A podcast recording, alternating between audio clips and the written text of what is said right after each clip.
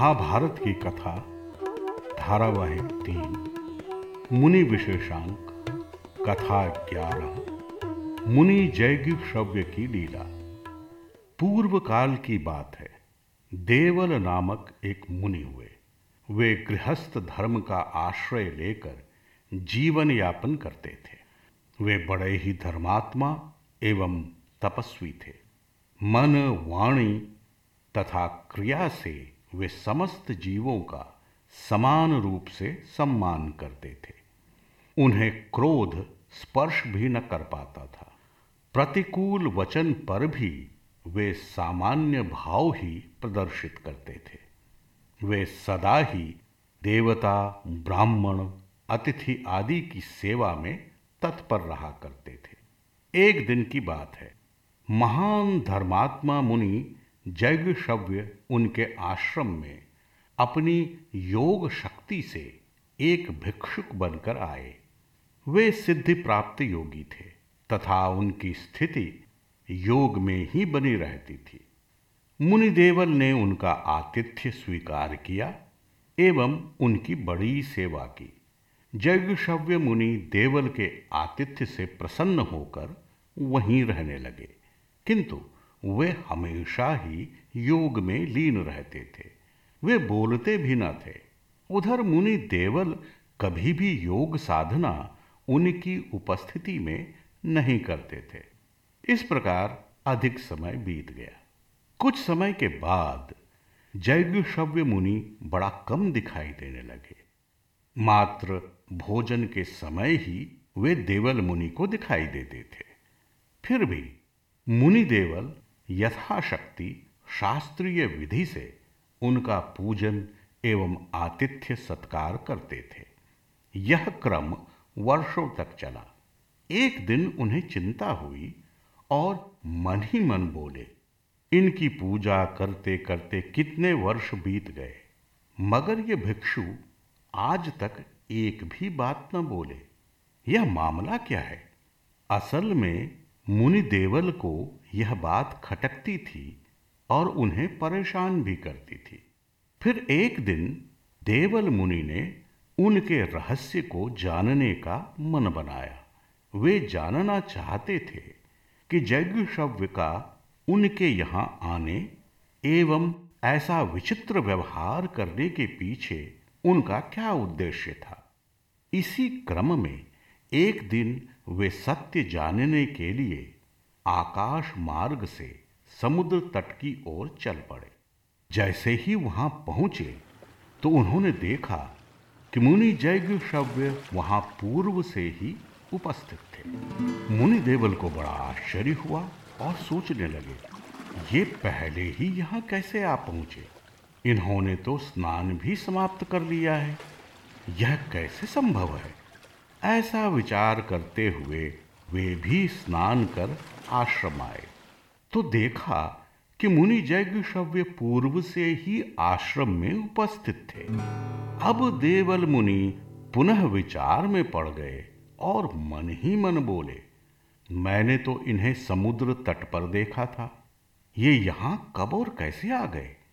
इसके बाद देवल मुनि को यह रहस्य जानने की बड़ी तीव्र इच्छा हुई। उन्हें प्रतीत होने लगा कि जैगी शव्य में कोई न कोई अद्भुत शक्ति अवश्य है। ऐसा सोचकर वे आकाश में उनके रहस्य को जानने के लिए उड़ चले। अंतरिक्ष में पहुंचकर उन्होंने सिद्धों को देखा और सबसे बड़े आश्चर्य की बात थी कि वे सिद्ध मुनि जैगी शव्य की पूजा कर रहे थे। उसके उपरांत तो और भी अद्भुत संयोग हुआ। जैगशव्य को उन्होंने स्वर्ग लोक में जाते देखा। वहाँ से चंद्रलोक और पुनः चंद्रलोक से अग्निहोत्रियों के उत्तम लोक में जाते देखा। अब मुनि देवल के आश्चर्य का ठिकाना न रहा, क्योंकि वे जहाँ भी जाते, उन्हें मुनि जैगशव्य के दर्शन होते जा रहे थे। कुछ समय तक ऐसा ही चलता रहा। फिर सहसा ही वे कहीं अंतर्धान हो गए। तब मुनि देवल को लगा कि वे अवश्य ही कोई असाधारण प्राणी हैं।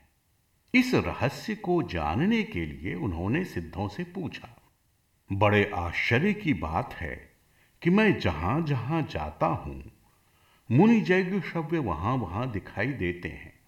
किंतु अभी अचानक ही वे कहीं चले गए। इसका क्या रहस्य है? इसे मुझे विस्तार से बताएँ। सिद्धों ने कहा, मुनिवर, आप व्यथित न हो। जैगशव्य एक सिद्ध पुरुष हैं। उनकी लीला वे ही जाने। किंतु अब वे ब्रह्मलोक चले गए हैं। वहाँ आपकी गति नहीं है। अतः आप आश्रम लौट जाएँ। वे अवश्य आपकी समस्या का समाधान करेंगे। सिद्धों की बात सुनकर मुनिदेवल अपने आश्रम को लौट गए। किंतु उनका मन अशांत था। वे मन ही मन विचार कर रहे थे कि यदि इस बार उनका सामना मुनि जैगशव्य से हुआ तो वे उनसे मोक्ष धर्म का मार्ग अवश्य पूछेंगे। ऐसा विचार करते हुए जब वे आश्रम में पहुँचे तो उनकी दृष्टि आश्रम में पूर्व से ही बैठे मुनि जैगशव्य पर पड़ी। तत्काल ही उन्होंने जैगशव्य को प्रणाम किया और बोले, भगवान, मैं आपको पहचान न सका। इस भूल के लिए मुझे क्षमा करें। मुनि जैगशव्य के मुख पर मात्र मुस्कान थी।